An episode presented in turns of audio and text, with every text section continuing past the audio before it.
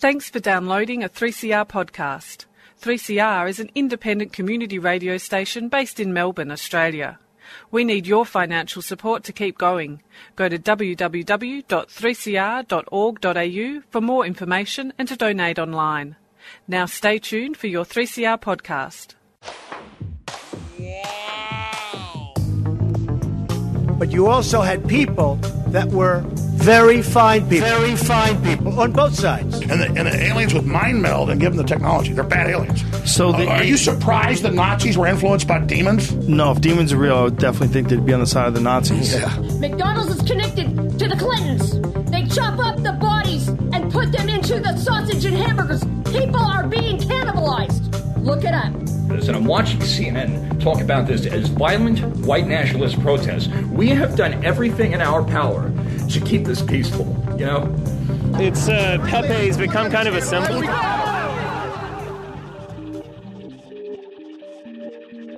Welcome to Yeah Nah Pasaran, a show about fascism and its gravediggers. I'm Cam Smith. I'm Andy Fleming. And we're joined this week by Alex DiBranco, the Executive Director at the Institute for Research on Male Supremacism. Thanks for joining us, Alex. Thank you for having me. I guess just firstly, what is the IRMS and what type of research does it do? The Institute for Research on Male Supremacism was founded last year by myself and a group of my colleagues who really saw a gap in studies on the right wing, extremism, forms of supremacism that weren't taking into consideration misogynist and male supremacist movements. And even using the term male supremacism is something that is not widespread and is only just starting to get more acceptance. And so we work on a variety of issues that fall within the broad subject of male supremacism, but particularly have been focused on the rise of these secular misogynist movements such as men's rights activists, the red pill, men going their own way, misogynist incels that have particularly increased and mobilized in forums online over the past decade and have been less studied than, for instance, the Christian right and traditional patriarchalism that we see in that movement, especially in the United States. I noticed in some of the research that the Institute had undertook into incel forums, some of the posts on, on one incel forum that were being examined were just publicly available posts for a variety of reasons, but there was just this incredible volume of intensely violent misogynist commentary. Why is it that these men feel so emboldened to act like this in public forums? And if this is the, the public content, what's happening behind closed doors? Do we know? Well, you know, when you ask, you know, how men feel emboldened to act this way, it, it honestly seems really consistent with the kind of acceptability of misogyny in our society in general. Before the alt-right was using techniques such as online harassment and doxing, feminist journalists in particular were subject to doxing, were driven off social media, were in some cases driven out of their homes. In a lot of ways, it's an extension of the kind of street harassment that women face every day, in which men feel that it's okay to say a lot of appalling things. And so this is a more extreme and hateful form of that rhetoric, but we really stress that these forums aren't coming out of nowhere. They're not incongruous with society as a whole. And while they have taken it in a direction that is more violent, that is increasingly dehumanizing, which is a, a, particular concern around the kind of language used with respect to women and particularly hateful. It's, it's not starkly different from the kind of pervasive misogyny and rape culture and aspects of male supremacy that are really embedded, you know, even in more mainstream society. In speaking of these forums, they are attached to a, I guess, a, a certain online culture which is associated with uh, the Chan boards. How do you think that kind of, I guess, subculture, online subculture, has contributed to the development of this particular form of male supremacism and extolling the virtues of uh, male supremacist terrorism. There has been some really excellent research that has been done and is being done on the impact of online radicalization. Um, the Southern Poverty Law Center has done some work around that. Cynthia Miller Idriss is a scholar who looks at it. And, you know, there are certainly aspects to this transition to an internet society, a society with a lot of social media, with a lot of online social forums that are transnational, that don't have to worry about borders, that can really easily communicate with, with a large number of people in a way that it used to be very difficult to disseminate ideology in the same way. And so all of those things make it more convenient and more viable for the dissemination of an ideology and to find supporters on a widespread basis.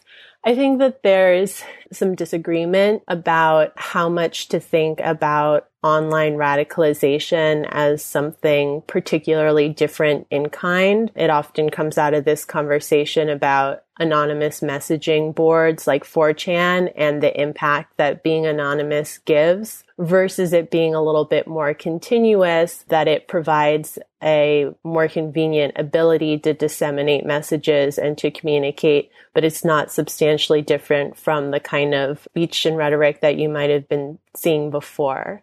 I am more on the latter side of that.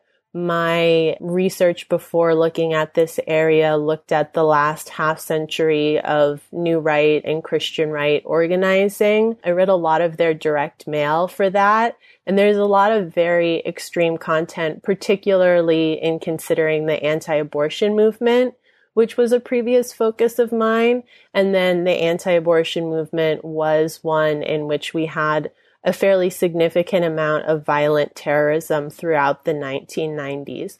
So I would argue that what we see today happening with something like misogynist incel acts of violence and also the other kinds of violence that have come through online radicalization, like, you know, in talking about the attack by Dylann Roof, those white supremacists, that these are, that this this is really pretty consistent with some longer standing patterns of racist and misogynist and dehumanizing rhetoric that we can kind of trace over the past few decades at least. In the last few weeks, we've seen the, the attack on the family of a federal judge in the United States by Den Hollander, who seemed to have uh, connections to the men's rights activist movement. Also in Australia, just a few weeks ago, a case concluded over a series of bombings and shootings aimed at family court judges here. Are attacks against the judiciary a more common thing amongst this milieu than within other other sort of terrorist uh, philosophies? I can't speak broadly to other forms of terrorism, but I can speak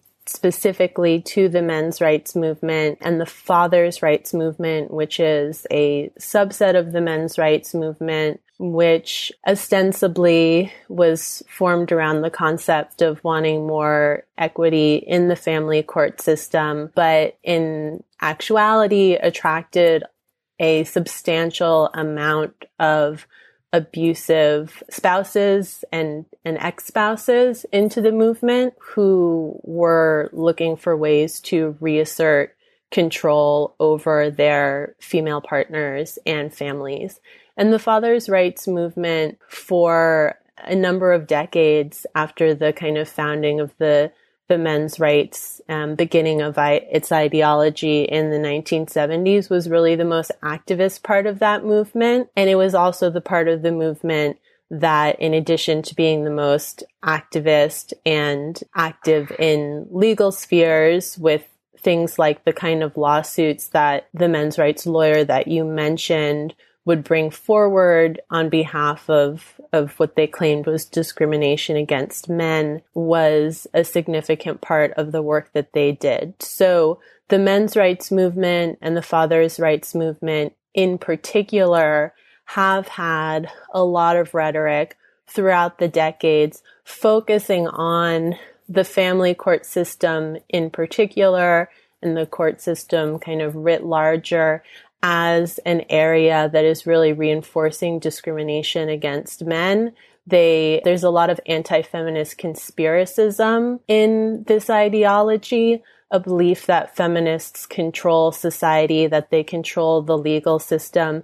And there have been prior advocacy of targeting courts and judges for their complicity in this perceived feminist conspiracy and for being one of the very visible aspects of that. Social workers have also been targeted in the past by disgruntled men who didn't want to pay child support payments, who felt that that was unjust. So there's this kind of infrastructure in which the shooting or the targeting of this female federal court judge, which ended up killing her son and wounding her husband, is in line with that kind of vitriol and imaginations of violence that we have seen from both leaders and followers in the men's rights movement over the years. Reading about Hollander, it seemed that there was this sort of tendency in the media to write him off as a joke. He was like the guy that sued to end ladies' night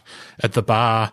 But he'd also published a lot of material which basically laid out that he felt that men needed to take up arms against women, which he did eventually do. Where, where do you think people went wrong with Hollander?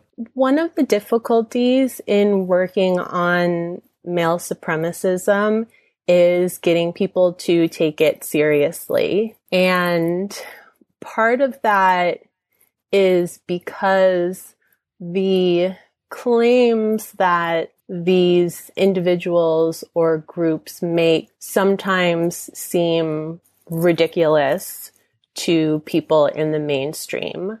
And so if we talk about something like misogynist incel ideology, the basis of that ideology, incel standing for involuntarily celibate, in its new misogynist permutation is that it is an injustice that these men have not received sexual access on demand to women's bodies.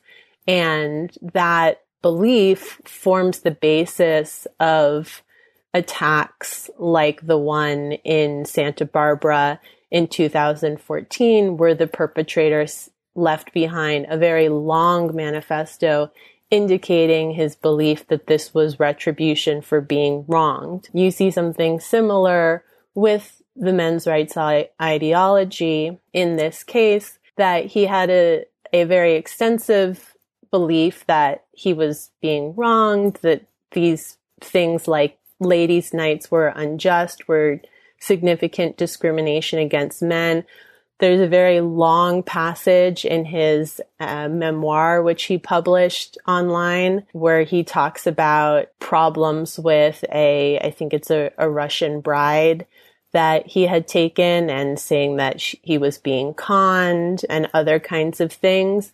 And so the entitlement that is a part of male supremacism manifests in different ways and it manifests in ways that can be difficult to get people to take seriously. They want to just dismiss them as, you know, people who are irrelevant or losers or mock them rather than taking into consideration whatever you think about the validity of their ideology. It's one that does actually motivate acts of violence and we need to approach it the same way that we would approach a white supremacist ideology that we might also think is completely baseless, but it's less likely to be perceived in that way of, oh, this is ludicrous. And so it can't possibly be something that I need to be concerned about which we get more in terms of trying to talk about misogynist ideologies. Just returning to the father's rights issue, in Australia within the family court system, despite still, you know, presenting themselves very much as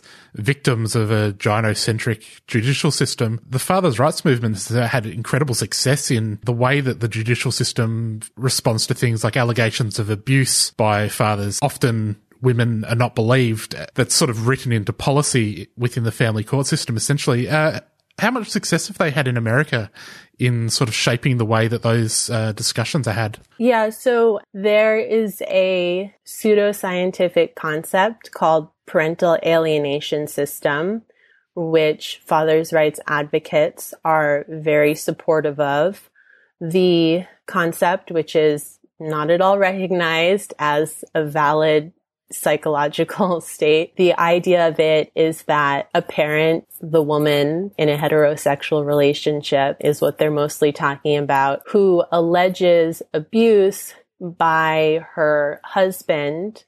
And if the children also attest to there having been abuse, that what is going on there is not actually that the children are speaking to abuse that occurred, but that the mother manipulated them into claiming or believing that there had been abuse by the by the husband, the father, when there had not been. And so in the family court system, this completely unfounded concept is used to discredit women and, you know, discrediting women's claims of violence. It occurs in discussions of domestic abuse. It occurs in discussions of sexual violence. There's actually a very strong Indian men's rights or fathers' rights movement in India, and they have had success there. It's about claims regarding dowry abuse, and they have had success in rolling back legislation to protect women against dowry abuse. So this is something that actually manifests across a lot of different countries and with some slight deviations, but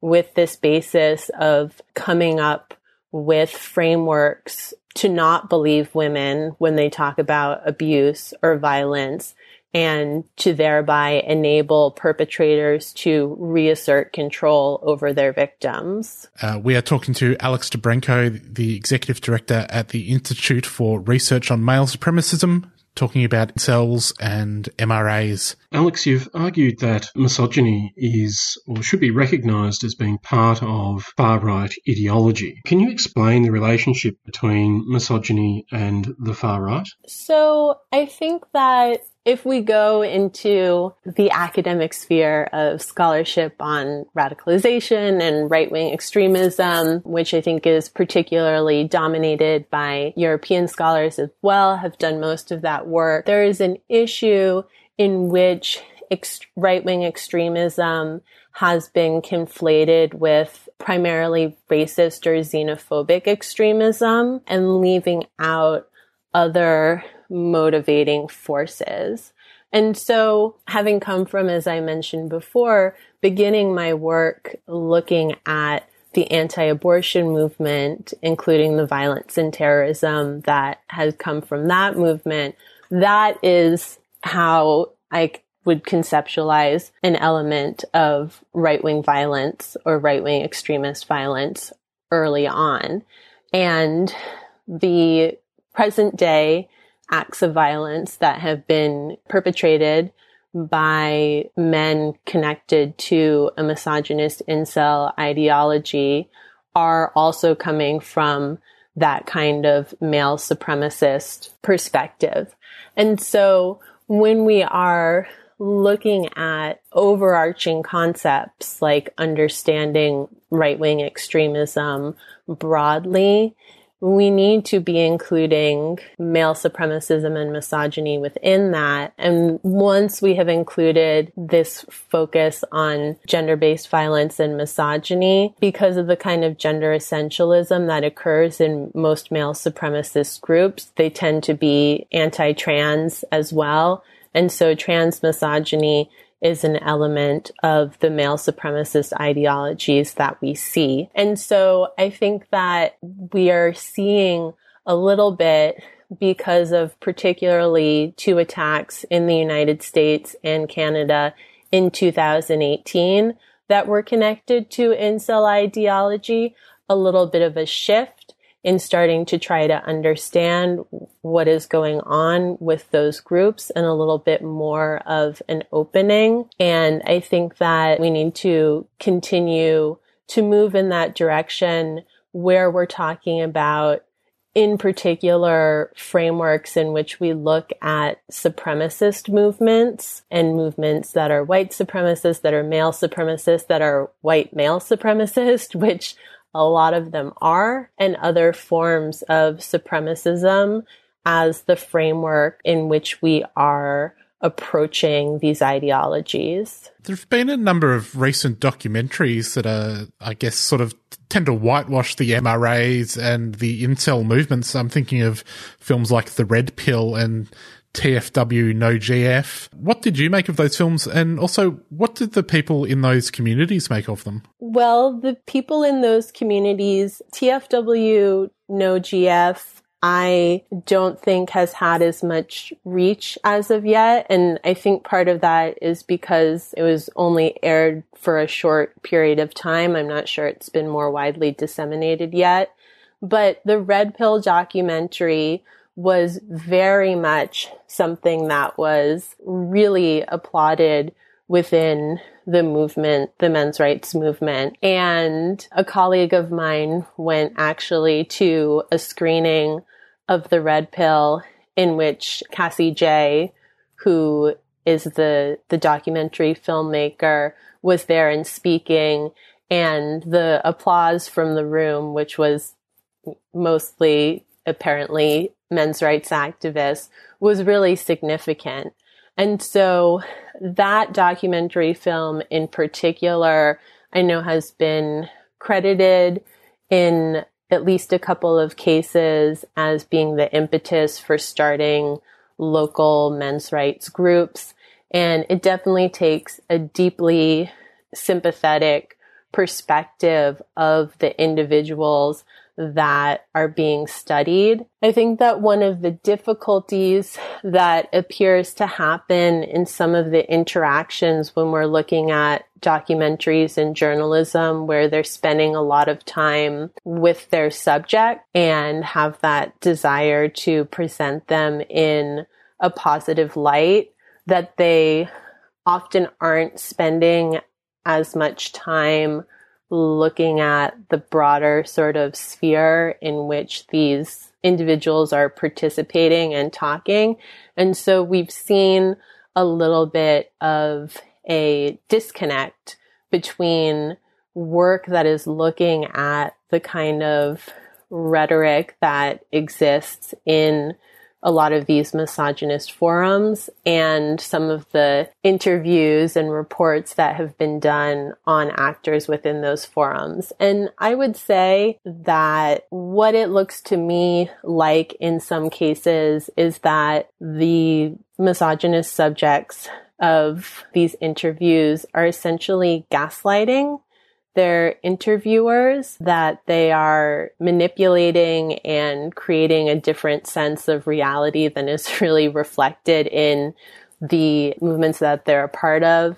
There was a misogynist incel moderator who was featured in some news stories a couple years ago who claimed that he just hadn't realized how misogynist the forums got and was portrayed very sympathetically, was in a This American Life episode. And earlier this year, he released a video talking about how he made all that up for the attention. He hates women. There were a number of other slurs in the video.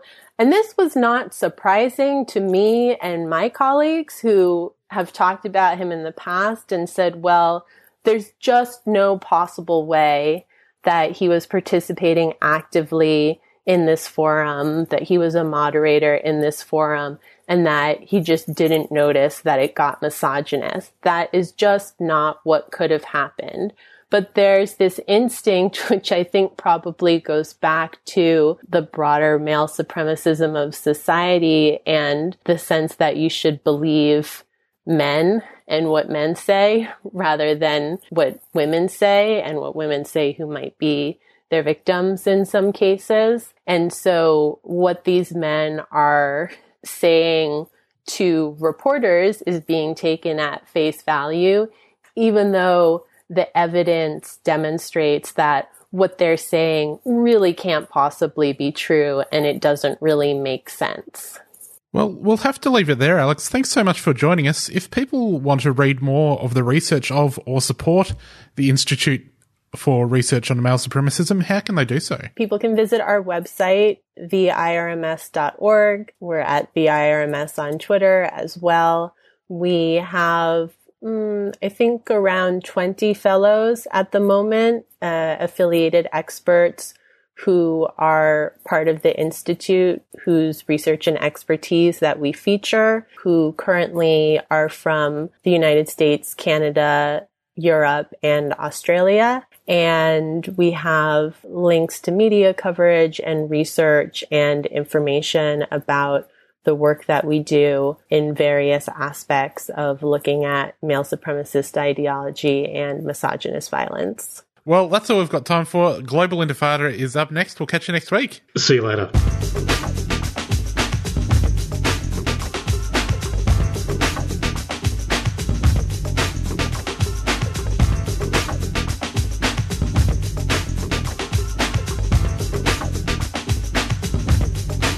Child on the mic, saying peace to my wife and every woman living hell in life. But as a male, I can't speak for them.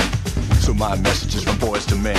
But it ain't coolie and it ain't harmony when you talk about male supremacy. It makes me sick to think that most men's lives revolve around their dicks. And where do these ideas come from? It's not like innocent children choose them. They're taught how to behave by others. In our society, it's not the mothers. Fathers govern and educate and show young boys how to dominate. And you don't have to be like them growing up in a clan. Refuse to be a man.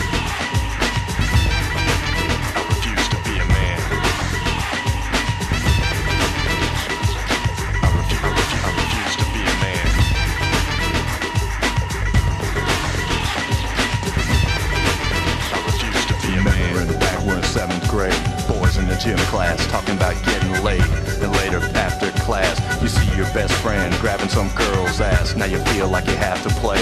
Waiting anxiously for the next day. The whole class goes out to a movie. There's this girl sitting right next to you.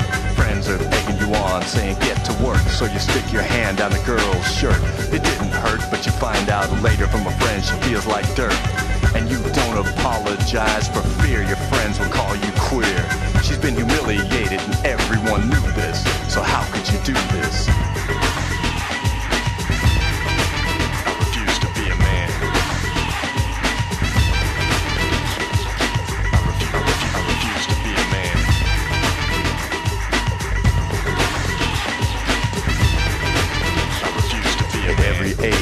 Every stage, the locks tightened down on the cage. Walking home from a high school dance, you see two athletes ripping off a girl's pants with no intention to quit. You knew it was wrong and you still didn't do shit. So the following day at school, when you were questioned, you act a fool.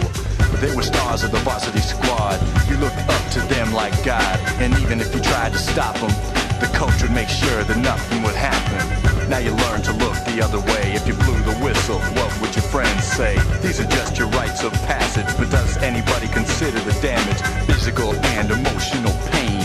But does this ever enter our brain? And what are our women's defenses when for men there are no consequences? Women getting justice is like any other myth. Look at William Kennedy Smith. It's a man's world and we knew this, and yet we continue to do this.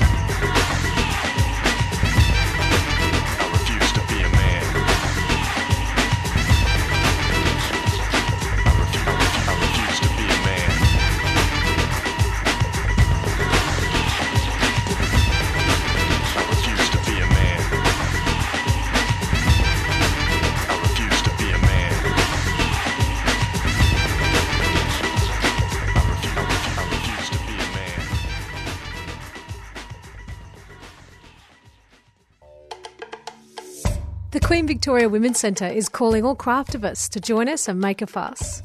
Make a Fuss is a crowdsourced craftivist project looking for submissions on the theme of women's silence. If you've experienced a time when you didn't want to make a fuss, why not get crafting and make some noise? For more information, go to qvwc.org.au and click on Make a Fuss. Submissions close August 19th. Queen Victoria Women's Centre is a 3CR supporter.